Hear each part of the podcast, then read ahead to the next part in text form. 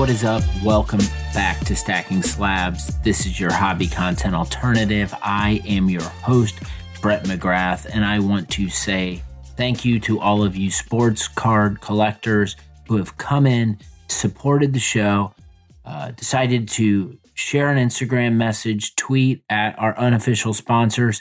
You're all the reason why this show keeps on moving. So we appreciate it over here at Stacking Slabs HQ got a new unofficial partner on board this week. I want to say a special thank you to our good friends at Cheez Its. Just a delicious treat, whether it's the original, hot, spicy, extra toasty, extra cheesy, white cheddar, cheddar jack, or perhaps pepper jack. I want to thank you to Cheez Its. We all know that Cheez Its is superior to cheese nips, which just doesn't cut the mustard. So, Really excited about the unofficial partners joining the Stacking Slabs family. And if you're hungry for a treat, a snack midday, um, try your variety at unbelievable Cheez Its flavors. As I record this, it is Super Bowl Sunday. There will be the confetti will have fallen. All of the dust will settle. We'll have a champion on the other side of this new Super Bowl MVP, and we will be looking forward to next season. I'm pumped. I have got so many things going here. A lot of it is related to food.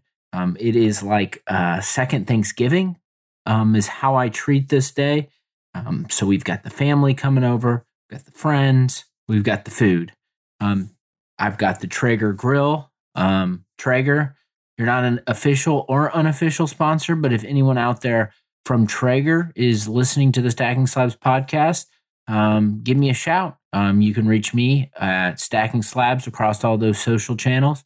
But I will be smoking some wings today. Uh, excited about that. Um, excited to watch the game.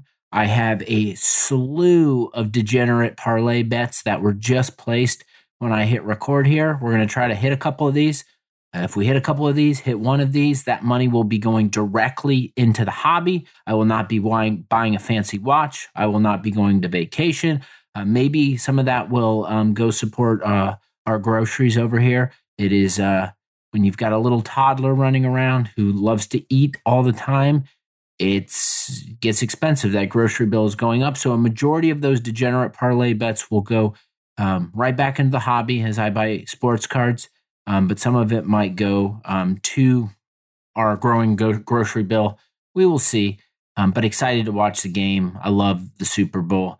And we got some exciting news. Shout out uh, Shefty, Adam Schefter, been waiting a month on pins and needles trying to figure out this Colts uh, coach situation. And we have the report coming in that it is going to be Shane Steichen, who is the offensive coordinator of the Philadelphia Eagles got a little little mojo going on with Philadelphia where we got Frank Reich, then we sent Nick Sirianni over to Philly, and now we're taking Shane Steichen. It's just like a little uh, flipping back and forth. But I, as just a you know, this isn't a Colts podcast, but you know they're my squad. I will say, going through the evaluation process at the end of it, analyzing, trying to figure out what we need. There were two candidates that stood out um, to me in terms of what we needed moving forward. One was Shane Steichen, the other one was Raheem Morris. My thought was if we grabbed either one of these guys, I'd be in, uh, I'd be a happy camper. And as someone who just renewed our season tickets, Shane Steichen coming in, new quarterback coming in, it is um, an exciting day here um, as a Colts fan. So I'm pumped up about that, excited about the press conference, all the stuff that happens on the other side of this. I also want to say to all you LeBron James fans and collectors, what a fun week uh, this past week. It was awesome seeing LeBron break the um, scoring record. You know, for whatever reason, and there's so many reasons that I don't want to get into it, but you know, he has eh, he's a polarizing um, athlete. Okay, I have always been of the mindset that I've never seen anyone um, with the physical gifts and the um, the expectations and his ability to continue to overcome those expectations throughout a ridiculous career. um, his longevity. He's just always been um, someone who, if he's on TV, I'm going to sit and watch him play. I appreciate LeBron. And when he eventually hangs it up, I will be sad to see him go. And to me, I think there's a ton of legitimate LeBron collectors out there, and they're very hardcore. Um, and I appreciate that from the LeBron uh, collector community. And I think, sure, like there are people who come and go in each of these elite athletes collector markets um, because there's probably opportunity. They're probably at the top of the market. And I got some comments after conversation with the captain about, you know, you know, Brady, there are people who come and go and try to flip and make money off of Brady cards. I think undeniable, that's true.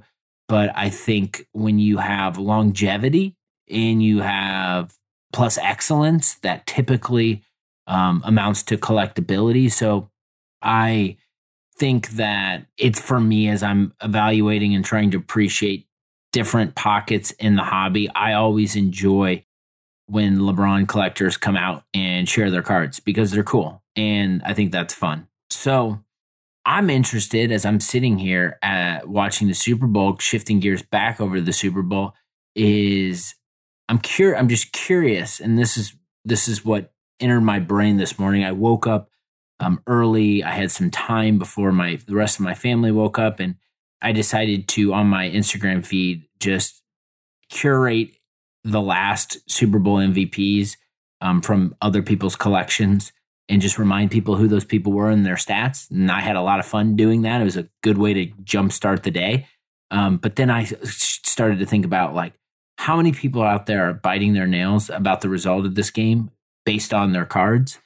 I don't know. I'm curious, but um, I think you know we covered this in the episode on Friday. I think um, win, lose or draw, this will be a good result for um, the hobby. I think Mahomes, Hurts, whatever happens on the other side of this, and of course this will be done. Football cards are in the forefront, and I think they weren't that way when I got back into the hobby, and now football cards are very much a part of the conversation. So whatever happens, I'm just excited that people are collecting, sharing, and enjoying football cards because it is one of those segments of the hobby that I, I truly and deeply love. And I was shout out to Cousins Collectibles team. They had me on their live stream on Thursday, and it was a really fun conversation. And I enjoy collaborating on content with other creators in the space, especially when it's one of those conversations that's an hour long and it feels like it, it zoomed by. Um, so make sure you go check out um, what they're doing, enjoy their content. And I was asked the question on the show, and I was not really ready to respond to it, but I wanted to talk a little bit about it because it was a really good question. But I was asked, what is my biggest pet peeve in the hobby? And what immediately struck me isn't necessarily what I would have responded with 24 or 48 hours later, but I think my response still is a pet peeve. But it, if it wasn't limited to one, I will. I'm going to share both of them. I think my response was what's driving me crazy now is that I feel like I just see this and get this vibe, and it's very sneaky in a way, but it's when other people are trying to get you to help sell their cards. Um, and I am, if you listen to the show and you know what I'm about, you know I'm a community minded, oriented individual, collaborator. Um, I like to help people out.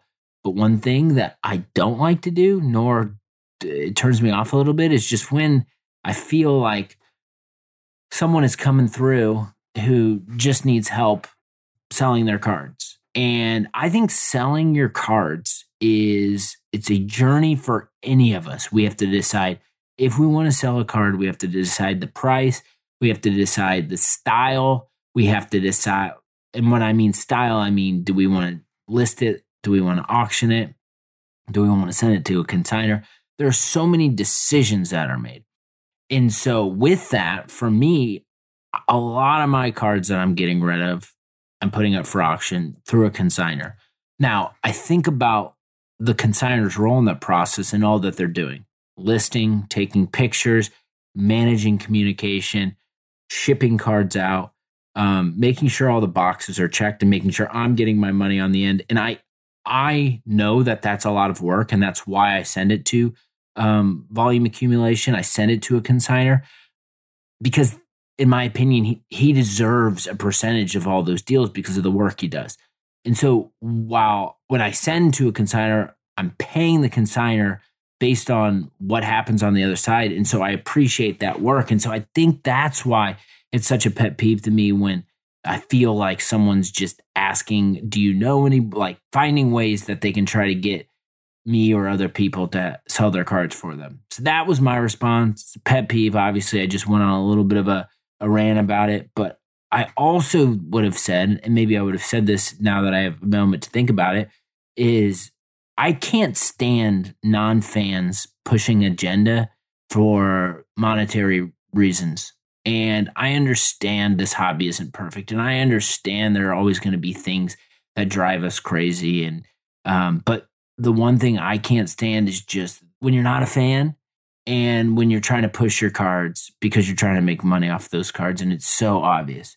One thing that I love about the hobby and I love about collecting cards is just the fandom and the authenticity and people spending their money and you got to sell cards to get cards and I, I I get that but when there is an agenda it rubs me the wrong way. And I think it probably rubs a lot, of people the wrong way. But I just felt like I needed a moment to share that and air that out. But we're going to keep it 100 and we're going to keep it positive here on the Stacking Slabs podcast. And there's a lot to talk about. And one thing that I definitely want to hit on, just because it is WrestleMania season, is it's WrestleMania season. And there's some awesome shit going on in the world of professional wrestling. So, um, a, a week ago, we had Cody and Paul Heyman just cut a ridiculous segment, um, the first promo, if you will, leading up into the Cody and Roman Reigns match at WrestleMania, and it was spectacular. Bravo!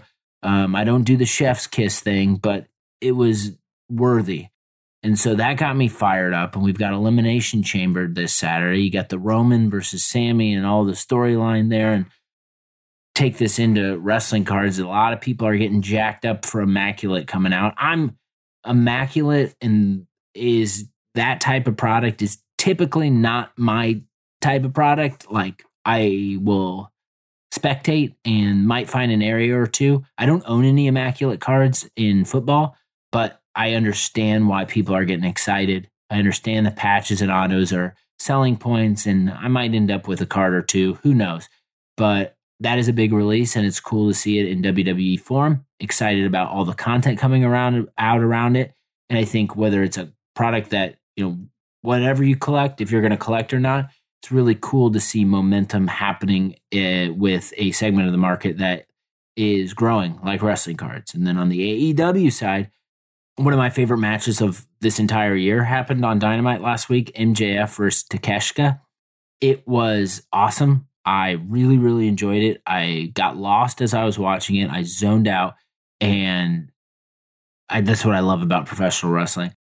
And also uh, in March, AEW Upper Deck is dropping Metal Universe. I just looked $150 a box, not bad. Um, Jambalayas, PMGs, um, Upper Deck, holler if you hear me. I'm a hardcore devout. I this is a product I'm going to be uh, just consuming PMGs, AEW. It just seems like a perfect marriage to me. So I'm already forecasting uh, how I make that a part of my collecting journey. Excited for wrestling cards. If you're out there and you're collecting wrestling cards, you're enjoying it, um, you're thinking about it, welcome to the party. Let's go. Let's have some fun. Thank you to my good friend Kevin Randall, the Captain 37, for coming on Friday. It uh, his conversations are always fun. I love football. He loves football. It's easy. We talk football cards. Um, you know, he made mention of the Burbank show that I was f- following it from afar um, this weekend, and it looked exciting and it's awesome. And I think shows are a, a great way to see get a pulse of what's going on in the hobby. I think people are dropping real real cash at this show and no matter what people are saying online or not, all you have to do is point at one of these shows to see just the great activity, action, and passion. I feel like I am spending my brains out um, on cards every cycle for me, and it's nonstop. There's so many lanes and areas, and I'm going to talk about some of that stuff um, as we kind of head towards um, uh, kind of the end of this episode. But man, I'm in the zone. I'm feeling in the zone. I'm feeling like there are areas that I want to attack. I'm trying to be patient and I'm just trying to learn. And I love that. And I think any time that we can think deeply about what excites us and what are our passions and take that experience and share what we've learned on the card sign and figure out what where are lanes that we can enter and go down it's what keeps you hooked and it's what's keeping me here. And i think that's what i love about cards. It's just an it's an endless cycle of activity. It's an endless cycle of learning. It's an endless cycle of connecting with other people like you my instagram feed was blowing up this last week about the nba trade deadline there was so much activity uh people sharing their thoughts and nuggets and all that stuff. And since there was so much activity, I, I thought to myself, you know what? Like, let's bring Chris back on. Um, Chris Hoge, Chris McGill from Card Ladder. Talk about the trade deadline, talk hoops, talk about implications on basketball cards, if any. Um, obviously, Kevin Durant going to Phoenix. That's a big splash. I would say they're probably considered the front run runners right now. The team is stacked, loaded. Um, but we're going to talk cards, talk about the trade deadline, along with probably a lot of other topics. I wanted to bring this Instagram post to the surface because I shared it with a couple friends and I thought that this was um, an interesting post and it was something that I've thought about for a little bit. And so I'm going to share it. And this came from, I don't know if you follow this guy, Christian, on Instagram. He goes by MedStudent21 zero one.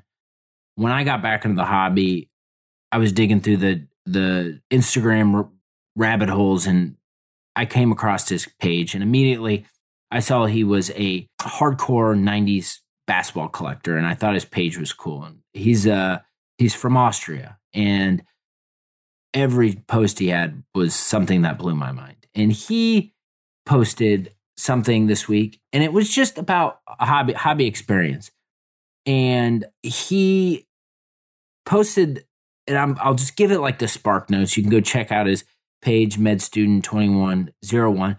But the spark notes of his post was that he had been seeing a lot of low sales that were going on in the hobby or through Goldin, and he decided to register. And when he decided to register for the first time, um, he requested that his lim- his limit be raised to 20k. Um, and he figured since you know he had a seven figure PC that this wouldn't be an, a, a, big deal. He, he had to provide proof, and proof was in the form of other auction houses. And he made mention he buys from people typically, or he purchases from eBay. He was asked about crypto proof. He says, "I don't collect. I don't invest in crypto. I invest in things that I think are solid investments." and or a gold history with Goldin, and he made mention that he had just registered, so he has no history. So then there was this rabbit hole of asking about home value, bank statements, credit card statements, and you know he said, "I'm from Europe, like I'm not used to this," and shared a link to his PC, which was substantial, and you know that wasn't enough. Basically, he left his post by saying, "We wonder why so many cards sell far under market." And I want to say this first and foremost this experience is not exclusive to Goldin. It has happened to me on other selling platforms that I've tried to enter. And I understand that companies need to find a way to protect themselves and make sure that auctions don't go unpaid. And I, I, get all that. But I also get that we should be looking out for the experience of the end consumer first and foremost. And maybe I'm a little ultra sensitive to this because I work in work on the front end, on the brand side. But these types of experiences can retract us from what we're trying to build and build and grow. Um, barriers to entry and roadblocks to exchange funds for cards should not feel invasive or like we have to overcome obstacles to do so. I have come and gone and left platforms in a second because I was asked for personal information, because I was asked for stuff. It's like, I am just meeting you platform, bro. I'm just meeting you. Like, I don't want to give you my social security number. I don't want to give you my history, my financial history. I, I don't know you, right? And I think there's there's gotta be a middle ground here. Because this ultimately impacts the sale prices. Because I'm like Christian, and we're not the only two. There's a lot of people out there. So if cards are being sold on these platforms that there's a percentage of people that just don't want any business put, giving up their personal information to get on there, like that seems like it's a problem. And I'm not pointing fingers any way or the other. I'm just trying to uh, bring to light the conversation that we just need to do something better. We need to figure it out. I think selling platforms are critical, but there's so many opportunities to improve the experience. Companies should be measuring against the seamless experience that exists when two collectors who know each other are able to exchange their money with no fucking barriers and the cards are over into someone else, the funds are over to someone else. I think about this experience I had last week and I'm enjoying building some sets and I'm having a blast. And I also am regretting selling some cards that I used to have. But, anyways, I bought a card from Drake. I bought a black five timers club rock PSA 9. Pour a little salt in my own wounds. I had a 10 and I sold it a while ago, but I wasn't collecting this set at the time. Now I am. So things are different. But anyway, I think about Drake knew I was collecting the set. He had this card available he had he had the red, he had the superfractor. He decided, you know what, I Brett is collecting this, I can sell this to him. And we went back and forth on price. I sent him deal was made. I sent him money. He's sending me a card. And it was seamless.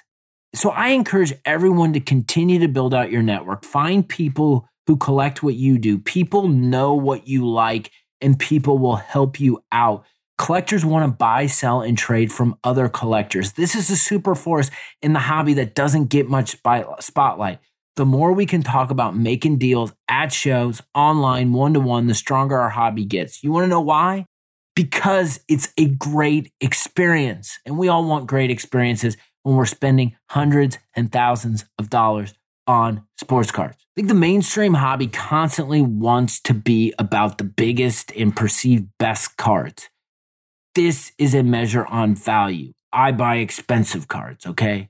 But I have just as much fun and I spend just as much money in the 100 to $300 range. I think it should be about building and curating incredible collections that are significant to you and the stories behind those cards. I think that's really important.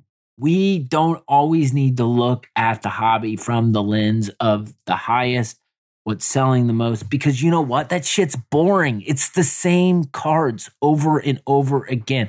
I would much rather hear about your $75 card that no one's talked about, but you're educating us why you bought it, why it's important to your collection. That's the hobby. That's the fabric that makes this hobby roll.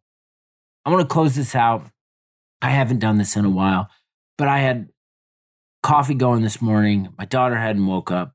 Um, and I put a post, and my post was just cardboard conviction, breaking away from the status quo, taking on a new journey, embracing a unique project. It's all about building something significant to us, dedicated to the build, growing our collection, growing as growing as a collector. I put that out there because I think adaptability is a trait that I value and I see some of the best collectors have in this hobby. It's why I'm so addicted to this hobby. I love being adaptable playing to an audience of one, getting those mail days, buying them because I love them, moving on from something, moving over to something else, looking at my cards and being like, damn, that card, you've stayed in my PC for two years. You're not going anywhere. That means you rule, and I love you more than all of the other cards. I love the whole process. Think opening your collection to others is a great thing. Buy for yourself, but then it's okay. I'm going to put this on Instagram. I'm going to share it and start telling the stories. The thing that I love about cards is that cards are a magnet. It's how you meet other people, it's how you make friends, it's how you make great deals that deliver an awesome experience. These exchanges happen because of passion. These exchanges happen because we want to help out other people. We want to see other people grow their collections and be successful. Is there jealousy at times? It happens. Do we get pissed off when people get cards before us? It happens. Do we sit there and sulk over L's? It happens. But if you zoom out and you look at your whole hobby experience, and if you're doing it right, it should make you happy. It should make you feel good. And that's what I love about the hobby. I appreciate you spending some time listening to the Stacking Slabs podcast. I'm excited to be here. I'm excited for Cheez Its.